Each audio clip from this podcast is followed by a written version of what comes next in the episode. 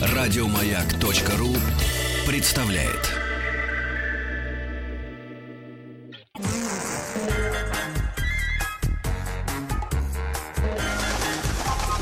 Любовь и голуби. Дорогие друзья, э, «Любовь и голуби» так называется программа, которая выходит э, на «Маяке» с 11 до 2. Приветствую вас, меня зовут Перит Митрофанова. Я Маша Голубкина. Светлана Юрьевна Трусенкова, Света Добежала. Музыка. И в своей, э, вот, в своей студии мы приветствуем Лидию Леонидовну Ивченко, главного хранителя музея панорамы «Бородинская битва». Здравствуйте. Здравствуйте. Лидия Леонидовна, очень рада вас видеть. Взаимно. Прям даже хочется с вами дружить. Вы столько знаете. Вот бывает такое чувство с первых минут. А, Спасибо. Вы кандидат исторических наук, заслуженный работник культуры, автор книги о Михаиле Кутузове. И именно по этому поводу мы вас пригласили. Потому что 23 февраля в нашем советском детстве всегда ассоциировалось с а, военными, с мужчинами. Этот праздник нам а, предстоит отметить в понедельник. И вот мы решили, что кто может быть более военный мужчина, Ну, чем вдруг Кутузов. Были сомнения, был Суворов обязательно, обязательно его. Но Ну, вот почему почему симпатичней? Ну, они физически. разные. Физически. Вот- Тут был маленький. Ну, Может быть, потому что мы засомневались с одним из коллег, э, с э, Петей Фадеевым. Мы, мы заспорили, кто круче, Кутузов, Суворов. Вот это, сцепились там где-то в коптерке. И, э, ну, и мы решили все-таки Кутузова. Расскажите нам, пожалуйста, об этой исторической личности, о том, как э, относились вот за эти э, годы да, разных наших строев, да, там социализм, капитализм ныне, да, как к этой фигуре относятся историки, ну вообще вот. Но м, начать, я думаю, можно с Я того, поняла, да, вас что вы вопрос. решите, с чего надо начать. Ну, прежде всего, это не то, чтобы я хотела вступиться за Суворова, да, Суворов такая личность, что в моей защите не нуждается. Он с Его женой заслуги, развелся. Может, только его заслуги Да. приняты, но он, в принципе, даже в этом был не виноват. Да вы что? Вот. Гулящие. Вот, но поскольку, поскольку мы говорим о Кутузове, знаете, это вот как сказать, как два спутника одной планеты. Они жили примерно в одну эпоху, но это как раз э, в царствовании Екатерины II оба раскрыли свои дарования, вот, которые Кутузов подтверждал потом уже на протяжении всей своей жизни, и особенно блистательно уже в кампании наполеоновских э, войн в 12 году, в начале 13 года. Но это вот действительно как эм, два дарования, которые совершенно э, были различны по темпераменту, по характеру, по своим пристрастиям. И, естественно, не только мы их сравниваем. Мне кажется, что этот спор, ну, может быть, я заблуждаюсь, но он немного бесплодный. Почему? Потому что и люди, и, Как и соответственно, зелёный полководцы с их да? почерком, да, они долж- могут быть и должны быть совершенно различные. Вот, э, и, э, кстати сказать, и спорили современники, и у, у Суворова и у Кутузова был общий э, секретарь, такой Егор Борисович Фукс, который сопутствовал Суворову, а после Проделки смерти Фукса. Суворова он уже и э, был секретарем Кутузова, как бы перешел по наследству. Вот, кстати, это так часто делалось, это даже хороший тон был. Вот. И когда ему задали этот вопрос, то он писал, что многие говорили, что они сослуживцы. В советское время родилась идея о том, что Кутузов был учеником Суворова. Ну, вы знаете, у них даже возрастная э, разница, всего 15 лет. Этого, так сказать, маловато для того, чтобы быть у- учеником. Вот. А вот как раз Егор э, Борисович Фукс говорил, что а вы знаете, многие их считают э, соратниками, сослуживцами, а я бы сказал, что соперники. Вот, потому что эм, у нас очень многие забывают, как-то обе личности воспринимают в отрыве от пути развития военного искусства. Такой знаменитый немецкий исследователь военного искусства, у него есть знаменитая Это его монография Ганс как вы- Дель Брюк, да. Всё, украсили. Э, Вот его книга о военном искусстве. Ну, собственно, если не быть искусство от слова искусный. Если Мгм. не быть искусным, то зачем же заниматься, э, так сказать, в каждом ремесле надо быть искусным. Как можно, так сказать, руководить армиями, если ты не имеешь понятия о военном искусстве? Так вот, э, Ганс Дель Брюк писал о том, что начиная с Никола Макиавелли в европейском военном искусстве все время боролись две стратегии. Стратегия сокрушения и стратегия измора.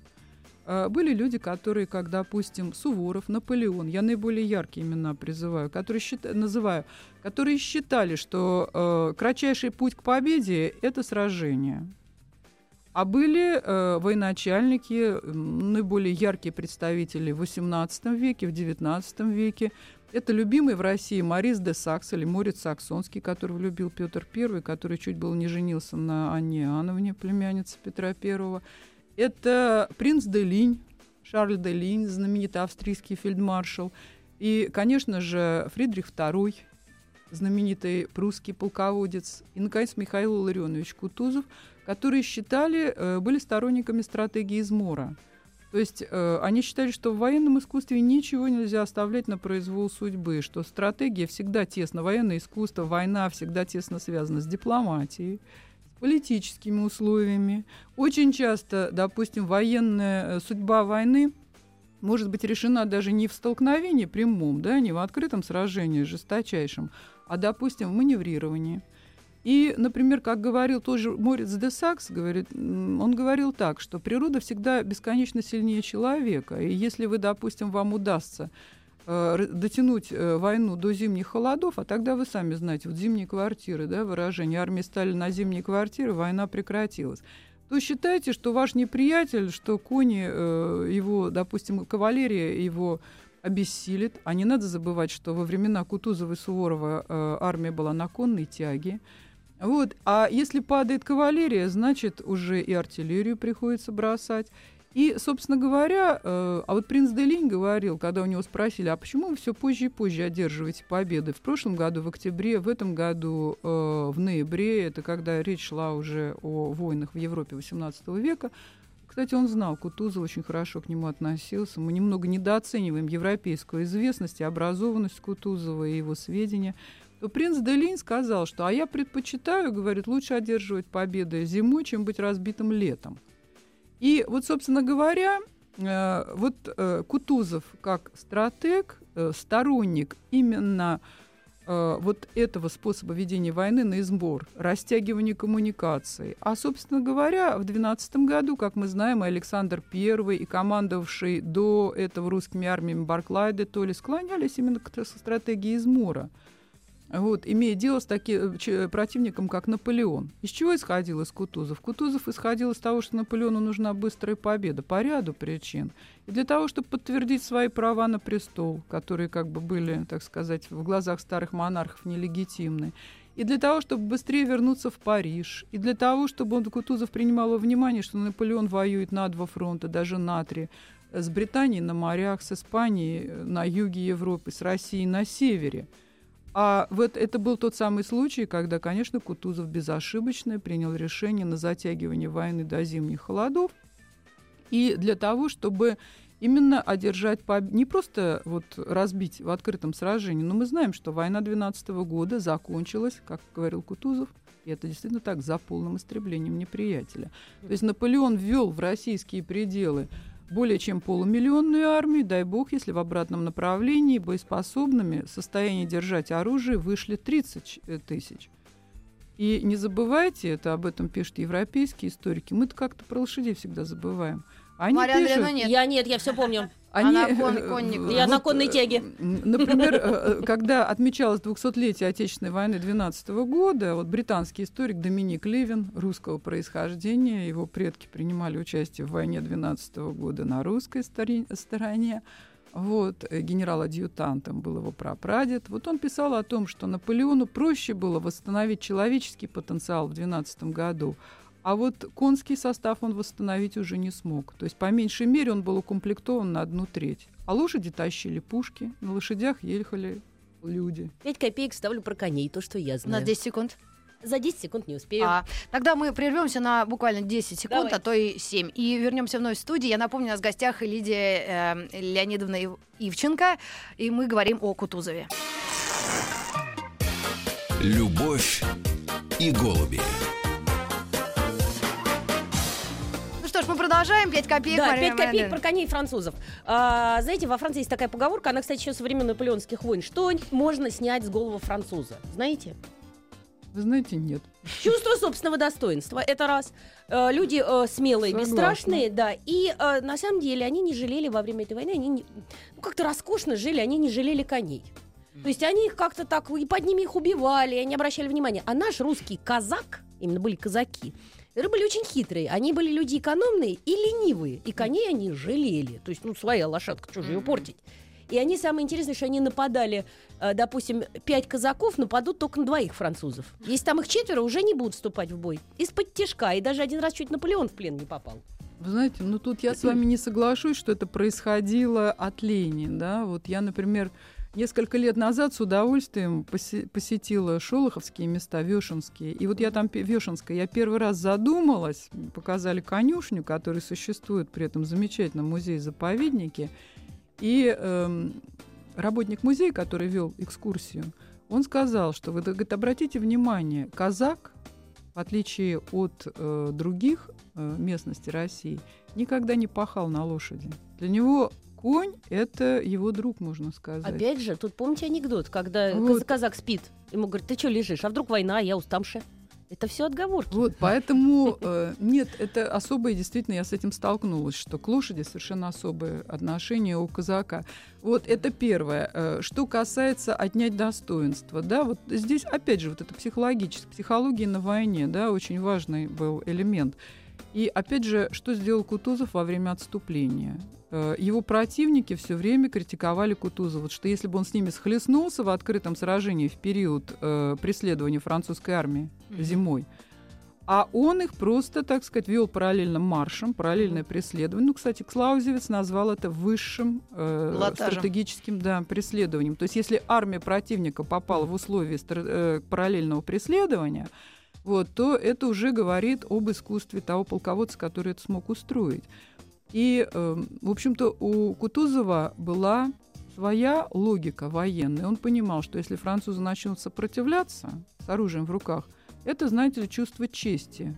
А вот когда они побежали, уже бросая оружие и думая только о своем спасении, о том, как выжить в голод, холод, и он им давал, дал понять, а Кутузов был иногда очень жестоким человеком, особенно после высказываний Наполеона о варварстве. То есть сам Наполеон выпустил джин из бутылки Вот. о варварстве русского народа, о том, что русские солдаты, они не знают, за, что сражаться, потому что это рабы, вот, и что э, поход, его поход на Россию — это крестовый поход.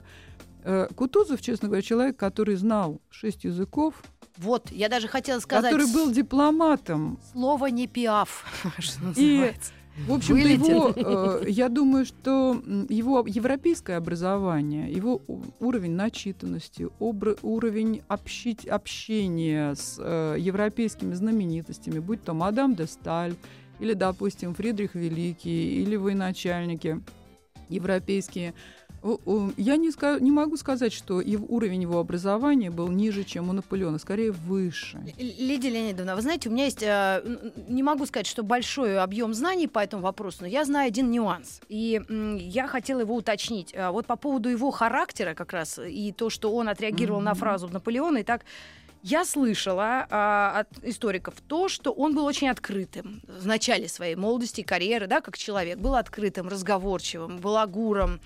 И он любил пародии. И вот однажды, вот это просто исторический какой-то Да, фрагмент. да. Он сделал какую-то пародию или как-то изобразил Да э, про а, пародию. передразнил, Вы передразнил знаете, Румянцева. вот э, можете себе представить, да, артистизм натуры человека, да, когда он веселый, так сказать, искрясь задором, именно спародировал. Говорят, что Кутузов мог точно изобразить кого угодно. И вот однажды он по просьбе своих сослуживцев, находясь в армии Румянцева, Мгм. э, как раз э, во время э, Первой русско-турецкой войны он, что называется, изобразил, или, как мы сейчас говорим, спародировал графа Петра Александровича Румянцева, который, Мгм. как известно, от- отличался очень вспыльчивым характером. И когда Румянцев Ему узнал донесли. об этом, ему донесли. Да, просто, Да. просто стучали. Как Вот, а вы это понимаете, что люди, которые веками. донесли, э, ведь, э, как мы говорим, что враг не предает, предают друзья. Вот, Это вот это надо записать, из татуировку ближайших. Ну, в крайности не надо в штатив впадать. Ага. Вот, э, это были люди, которые, с которыми Кутузов, очевидно, был близок, которым он доверял. И они донесли Румянцеву. Вот, после чего Румянцев выслал э, Кутузова в армию Долгорукова. Вот, ну и нужно сказать, Кутузов всегда верил в Бога, в провидение. Он оказался в армии Долгорукова, там он участвовал в вот этой знаменитой атаке под Алуштой, вот, в которой он получил свою первую знаменитую рану, когда Да. пуля вошла в Висок. левый висок и вышла у правого глаза, и при этом не задела ни мозг, не повредила никакие важные, так сказать, жизненные центры. Кстати сказать, многие Кутузовы говорят сейчас о Кутузове, родилась такая версия, да что там, придворный генерал. А придворные генералы такие раны не получают, потому что для того, чтобы Кутузов получил такую рану и остался жив, это означало, что пуля должна была. А тогда, знаете, ну, это где-то в 150 шагах быть от неприятеля примерно, для mm-hmm. того, чтобы она прошла на вылет и не застряла бы в голове. Потому а, что тогда... Ой, скорость-то, скорость Да, в этом mm-hmm. случае, в этом случае э, Кутузов бы был... В упор буквально да. почти. Угу. Если бы он находился подальше и пуля застряла бы в голове, то Кутузов был стал бы или полоумным, скажем угу. так, или бы его просто не было в живых, или, э, ну, в общем, человек был бы, так сказать, был бы с пулей своего, в да. голове. Да. Вот, и на этом бы его карьера закончилась. Тем не менее, вот Нет это была первая добра. рана. Кстати, он остался а жив. Он... Кстати сказать, вот как я уже говорила, его соперник и сослуживец, который, кстати сказать, очень высоко о нем отзывался, высоко аттестовал, его. И сослуживцы вспоминали, что э, Суворов со своей стороны тоже очень осторожно относился к Кутузову. Вот когда он узнал, что Кутузов поправился по- после этой раны, угу. то он сказал, вот это вера в проведение, да, хар- характерно вообще для русских военачальников обоих, они были очень верующие люди. Он сказал, надо же, Кутузов остался жив после такой э, раны, а в Европе, говорит, никто на это не обратил внимания. То есть ему казалось, что вот сам этот факт говорит о каком-то необыкновенном будущем Кутузова. А Екатерина там тоже... И это говорил э, медик Потемкина, сказал, что после второй такой же раны угу. Кутузова, во время второй русско-турецкой войны, Э, когда Кутузов остался в живых после mm-hmm. того, как пуля попала в лоб, вышла э, возле правой скулы. Да. Вот, и тоже, опять же, сказус ранение через голову. Как, как медики пули, говорят, Какой-то килбил дважды... получается, выражаясь современным языком. Казус, и как медики говорят, казус дважды счастливого ранения. Вот то э, медик Потемкина сказал, очевидно, судьба бережет Кутузова для какого-то более великого случая. То есть его час еще не пробил. Но вот действительно, мы можем гадать только, как сказался на характере Кутузова. Во-первых, вот эта цепь событий, да, он был наказан за, за, такое... за свое легкомыслие. Да. Угу. Причем после этого он встретился со своим отцом. Кутузов был кадровый, военный. И извинился перед отцом. И дал ему слово, что это больше никогда не повторится. Вот. А во-вторых, не мог не задуматься э, вот о том, как сложились обстоятельства. Потому что ведь после этого ранения, когда Кутузов остался жив, на него обратила внимание Екатерина II, он был принят. Он стал кавалером ордена Святого Георгия четвертой степени, то есть одно из первых награждений после учреждения этого ордена. И Кутузов, кстати сказать, стал первым кавалером в русской истории, у которого все четыре степени было орден Святого Георгия. Лидия Леонидовна, мы вынуждены э, прерваться. Новости середины часа, но это невозможно останавливать. Не, как обычно, я говорю, из машины не могу выйти. Мы вернемся к вам совсем скоро.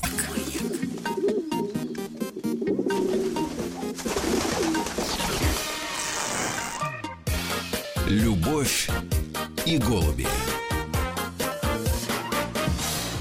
В честь праздника 23 февраля, как мы привыкли и принято считать, э, в честь э, Дня всех мужчин, я всех святых, знаете, вот, а мы говорим о э, нашем с вами, как говорится, Вильяме Шекспире, Михаиле Илларионовиче Глинищеве Кутузове. Я вот немножко, я не, не скажу то, что мы говорили за кадром, но я добавлю чуть-чуть да. одну штуку, что э, э, наше войско, когда mm-hmm. входило, я просто знаю это со стороны французов, я там у них в кавалерийской школе, э, как говорится, работала. В логове врага. В логове врага, да. И они рассказывали, до сих пор до сих пор французы помнят русскую армию и говорили, то есть там даже интеллигентные люди да, рассказывали о том, как русские, русская армия входила в Париж, и наши э, гусары, офицеры обедали в ресторанах, и потом, кто из полководцев э, э, оплачивал все счета? Э, что, что весь, все долги в ресторанах в Париже были закрыты? Ну, сначала, когда мы уходили есть, из Парижа, это сделал император Александр I. Который, кстати, а к Кутузову потом, не очень хорошо относился. Знаете, у них сложные были отношения. И я могу, э, в общем-то, понять, потому что это люди как бы принадлежали к одной эпохе, угу. может быть, даже по характеру были очень похожи.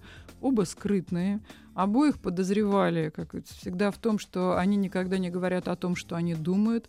Оба достаточно ироничные. А потом не надо забывать, что еще у Кутузова была склонность, которую он к себе подавил, к передразниванию.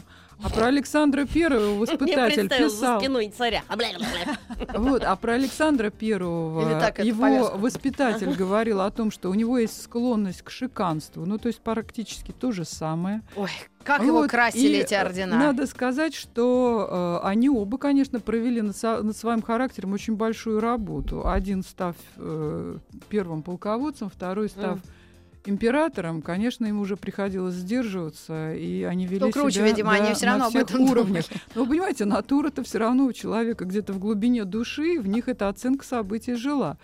Вот, э, что касается, значит, первый раз уплатил долги император Александр I, он был очень щепетилен. Как сами французы говорили о вступлении русских в Париж, был наиболее популярный у нас- Благородные люди просто. Наиболее популярный в России был мемуарист э, Мгм. Филипп де Сигюр, поход э, с Наполеоном в Россию.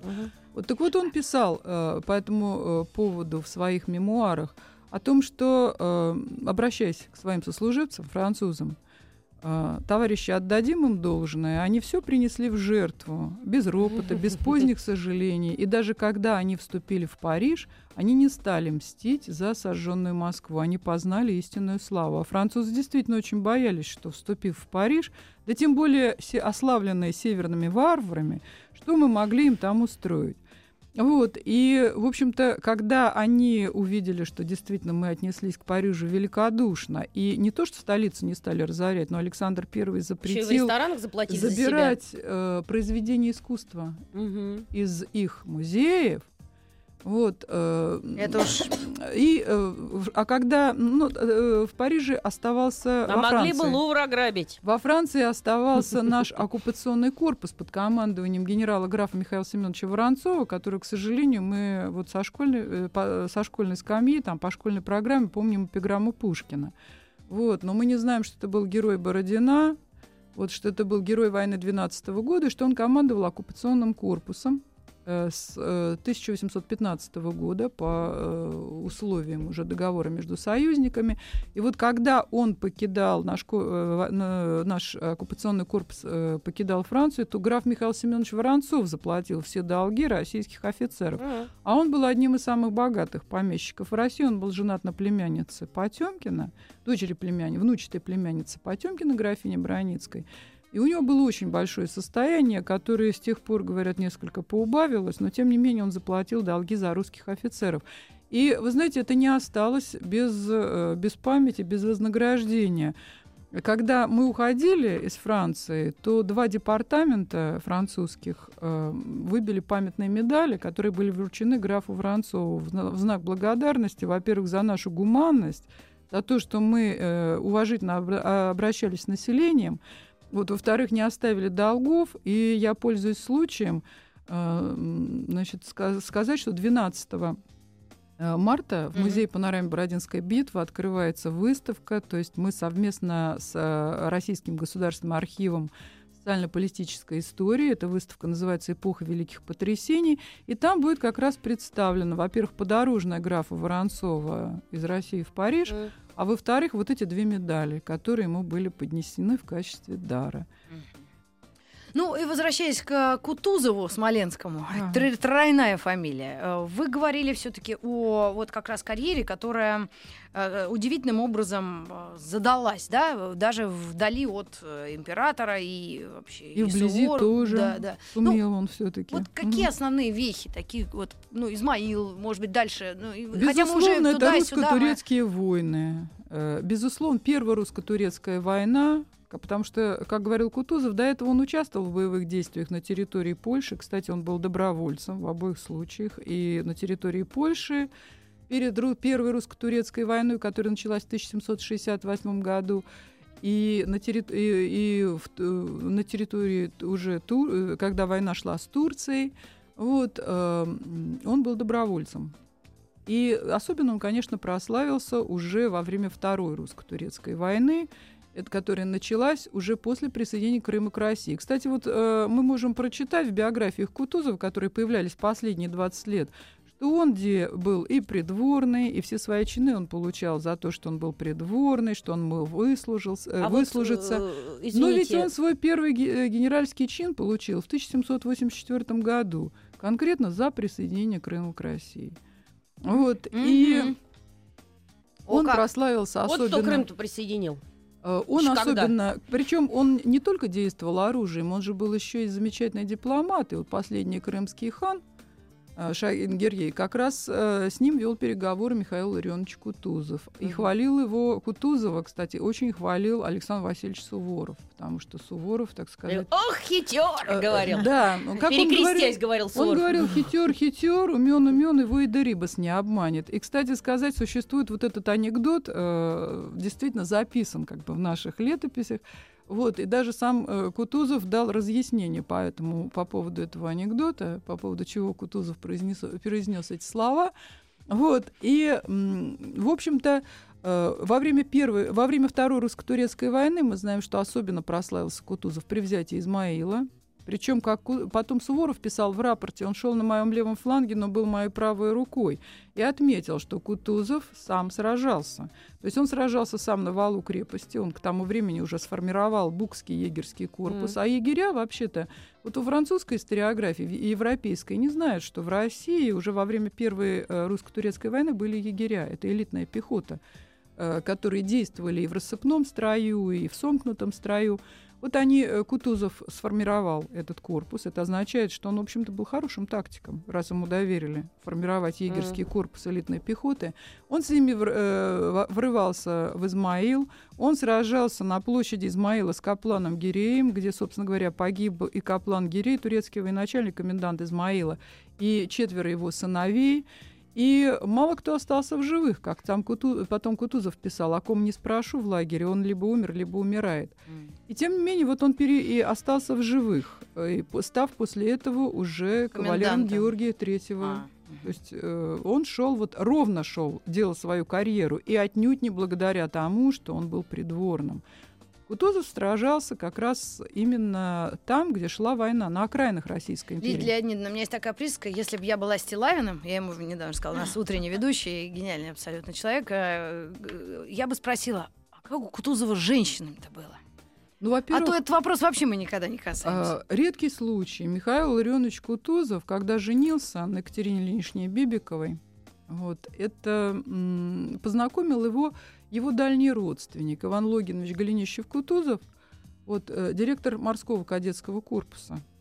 Кстати сказать, он и Шекспира переводил, этот родственник Кутузова. И, кстати, Кутузов называл его батюшкой, потому что отца своего Кутузов видел редко. Тот в основном разъезжал по делам, он военный, а в Петербурге он в основном жил находился вот у Ивана Логиновича Кутузова, который был женат на графине Ильичне Бибиковой. И вот на, как раз на его сестре э, жены своего дяди, младшей Катерине Ильиничне, женился Михаил Ларионович Кутузов. Причем он э, сделал ей предложение после того, как он ездил в Европу лечиться вот от своих страшного ранения.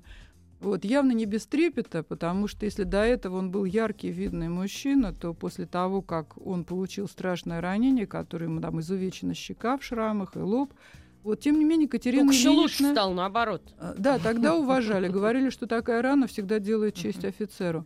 Катерина Ильинична вышла за него замуж, и она, кстати, последовала за ним на театр военных действий. Вот как раз Вторая мировая война, э, вторая, прошу прощения, Вторая русско-турецкая война, когда шла, все дети Кутузова были погодки. Даже его дети родились, как говорится, в южных губерниях, которые были присоединены со- стараниями Кутузова и его сослуживцев. И я читала и слышала, кстати сказать, телепередачи, где говорилось, что жизнь Кутузова не задалась, потому где он изменял своей жене и так далее. Ну, начнем с того, что они очень редко виделись. Ну, Как не изменитесь, ты все время на войне. Вот именно. Потому что, э, когда уже, так сказать, стукнул определенный возраст, Катерина Ильинична жила в Петербурге и э, со своими дочерями. Во-вторых, Кутузов действительно пользовался очень большим успехом у женщин, это его и недруги отмечали. Я же говорю, что он симпатичнее, чем Говорят, Суворов. что он владел языком. Тут так- вообще девок не любил. Ну почему? Они его Суворов? отвлекали. Да, Суворов девок не любил. любил женщин. Ну как? Только он потом каялся, шел в церковь, считал, что, Ну так где сказать, тут любил? Ну что это? брачного. Ну что? Ну, ну Кстати, почему? оба верующие православные были. Мария Андреевна, перед нами кандидат исторических наук, заслуженный работник культуры, автор книги о Михаиле Кутузове. Зачем? а Я там была. Вот, поэтому э, По что? отмечали, что, собственно говоря, и у Суворов, так сказать, был неравнодушен к женщинам, но все время проводил, как говорится, боролся с собой, со своей натурой. И, как он говорил, э, окромя брачного ничего не разумею, но а потом уже, так сказать, э, Суворов был нравственным, очень высоконравственным человеком. Это два стиля воспитания. Ну, это кому как. Я Вот. шучу же. Что касается Кутузова, ну, в основном э, нельзя сказать, что как его ославили как развратника, да. Вот, э, у Кутузова принадлежал э, вот к тому поколению, которых, вот, например, о директоре кадетского корпуса графе Шувалове говорили, вы знаете, он до последних дней своей жизни, то есть уже когда он находился чуть ли не на одре смерти, он считал своим долгом глазами и душой обожать красоту и окружал себя женщинами. Ну, казалось бы, зачем умирающему окружать себя А женщиной? что еще делать умирающим? Приятно. Вот, тем не менее, вот так же и у Кутузова. Я приведу вот этот яркий пример, э, за что Кутузова, так сказать, ославили. а, значит, любителям женщин, и э, чуть ли я слышала эту фразу, как говорится, э, в эфире, к сожалению, не буду говорить, какой радиокомпании, его ославили как педофила, потому что Спаси во время, да, спаси Господи, Так ей же 14 было. вот, ей не было 14. Если вы не исполнилось? читали э, источники, там говорится в письме Кутузова, она выглядит как 14-летняя. А. Причем, извините, это была замужняя женщина, которая присутствовала за столом Кутузова. А вы знаете, кому он сообщил о Да. том, что она выглядит на 14 лет? Своей дочери, которая похоронила своего мужа, который, кстати, погиб на глазах Да. Кутузова, Фердинанд Тизенгаузен. Тизенгаузен при Аустерлице. И она э, очень страдала, у нее было нервное расстройство, а Кутузов в это время находился на Дунае при армии Прозоровск, Прозоровского. И он ей писал, приезжай ко мне, ты здесь э, отдохнешь, развеешься, развеселишься. Прервемся. Любовь и голуби. Я напомню, у нас в гостях Лидия Леонидовна Ивченко, главный хранитель музея панорамы «Бородинская битва», куда мы всех приглашаем, и женщин, стариков, детей, э, все, кто с ними. И мы остановились на очень интересном таком пикантном моменте. Ну, мы быстро его пройдем, без споров э, исторических. Ну, так, чтобы, чтобы еще хоть что-то новое Про узнать. Я женщин, могу ну что, сказать, закончили про э, женщин или что? еще интересно? Нет, Это нет, пис- нет. Он написал об этой госпоже Гуляне в письме к своей дочери. И в качестве картинки я вот кратко приведу такой пример. Знаете, вот э, известный э, в пушкинскую эпоху ба- барон Вигель писал в записках, что когда наш посланник в Париже, князь э, Куракин, явился в Париж, он взял с собой клетки с попугаями, всю свою дворню и метрессу, которую он вряд ли когда-либо видел, но он снял ей отдельный особняк, а его карета с, герба, с его гербами каждый день по два часа стояла у ее ворот. То есть он туда не едет, а карета стоит. И он подчеркивает то, что вот это его женщина. Зачем ему это нужно? Также и у Кутузова. Вот у него за столом сидела вот эта госпожа Гулиани, простушка, как он говорил, забавная, похожая на 14-летнюю. Он написал об этом в письме своей женщине, э, своей дочери. Вот, поэтому это еще, знаете, надо изучать типологию поведения. Это не означает, что он мог быть с ней связан теми отношениями, о которых мы думаем. Не, а никто ничего не Вот. думает. Я тоже, Поэтому кстати. и, э, вот С то, что женщинами его так приятно легко общаться. ославили, э, как говорится, да, действительно, он был очень интересный А что плохого? собеседник. Его Да, с удовольствием слушали весело. женщин, говорили, что он владел языком, как Моцарт сме- смычком. Я вам тоже То Белоголовцева он люблю, это умел- ничего не значит.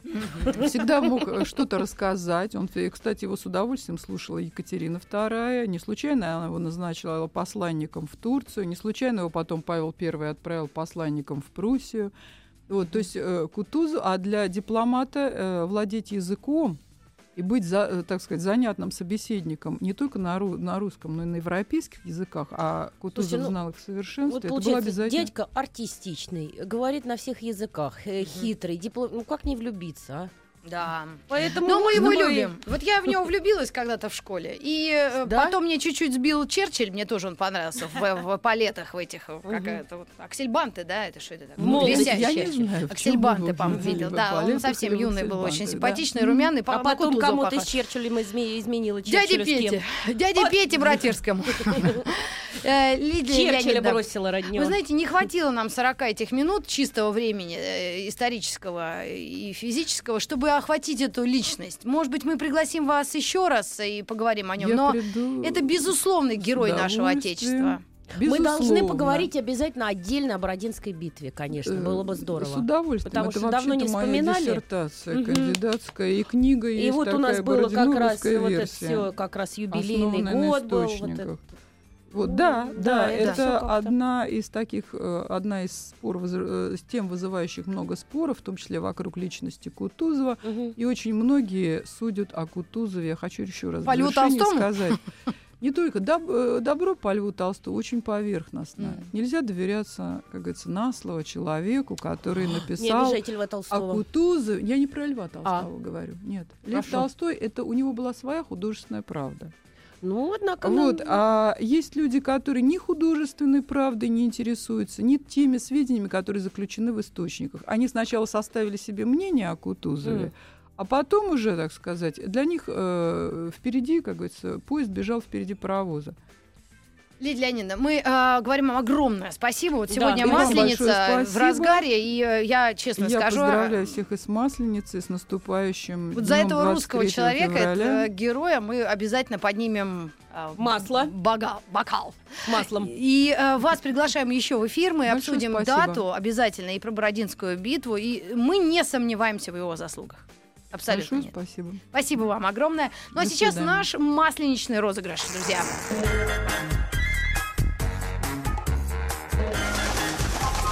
Любовь и голуби. Ой, как бы доехать до Сокольников? Да, блин, ну сейчас ведь кончится все, а мы блинов-то еще не ели. Вот А что я ж ела. такое? Я ела, я по- по- покупные ела. А, мне Не то. Не то. А вот и я бы из теремка бы блинов-то. Друзья, у вас есть возможность. Мне уже, кстати, По все холодку. знакомые звонят и э, спрашивают, где вы там будете. Я говорю, в середине парка, где каток. Друзья, говорим о Сокольниках. И у вас есть возможность выиграть сертификат от компании Теремок, который вы сможете обменять на ваш любимый блин на нашей зимней веранде Мгм. 20-го. Это чуть ли не сегодня. Да, сегодня Да. пятница? Сегодня 20 Сегодня 20 Боже точно. мой, а я не заметила пятницу. 20, 21 и 22 февраля в парке Сокольники или в любом ресторане сети Теремок. Ну что ж, 7 в 1... э, нет, 7 опять свой мобильный диктую, представляете? Нет, опять Я, представляете, один раз так угорела, что свой мобильный продиктовала. И, кстати, люди запомнили. Да, Звонили? 8, да, 728 71 71. Алло? Алло. Да, вы кто? Здрасте, я Маша. Маша. А, а- а сколько вам лет? Мне 32. Маш, а скажи, пожалуйста, ты как себя оцениваешь по пятибальной? Ты больше худенькая или такая плотненькая? Ой, ну я такая средненькая, все стремлюсь к худенькому, но что-то не получается. Ну, в масленичную неделю, наверное, нет смысла, да, как-то думать даже об этом. Да вот еще неделю вот думала, ехать, не ехать в Сокольники, подружка что-то отказывается, но теперь точно поедем. Слушай, смотри, если подружка красивая отказывается, не бери ее. Если страшная и отказывается, тогда настаивай, чтобы ехала. Всех возьму. Хорошо, мы э, тебе дарим сертифи- сертификат от компании Теремок. Мария Андреевна, А, вы какие-то да. напутственные слова скажете? Напутственные слова. э, Сильно не злоупотребляйте блинами, потому что они очень плохо перевариваются в большом количестве. А если Штук туда- 10 можно. Да, сыр и сметана это трансжиры, вы вообще с ума Ну, сойдете. впереди посты. Можно, собственно, почему потом пост на масленицу блинов наедятся, потом неделю есть первые вообще не могут. Ну что ж, друзья, уверена, что очень все вкусно, весело, интересно. Все наши коллеги, радиоведущие будут э, один из дней ездить в Сокольники, вести оттуда эфиры из э, этой э, нашей такой своеобразной зимней веранды, и мы тоже не исключение. Мне Так что опять есть планируйте. захотелось, кстати. Да. Ну, что ж такое, а? Да, о духовной пище вновь будем говорить в следующем часе. К нам придет наш любимый Александр Водопьянов, радиоведущий. Мы будем говорить о жизни и творчестве прекрасной женщины Елены Образцовой. Еще больше подкастов на радиомаяк.ру.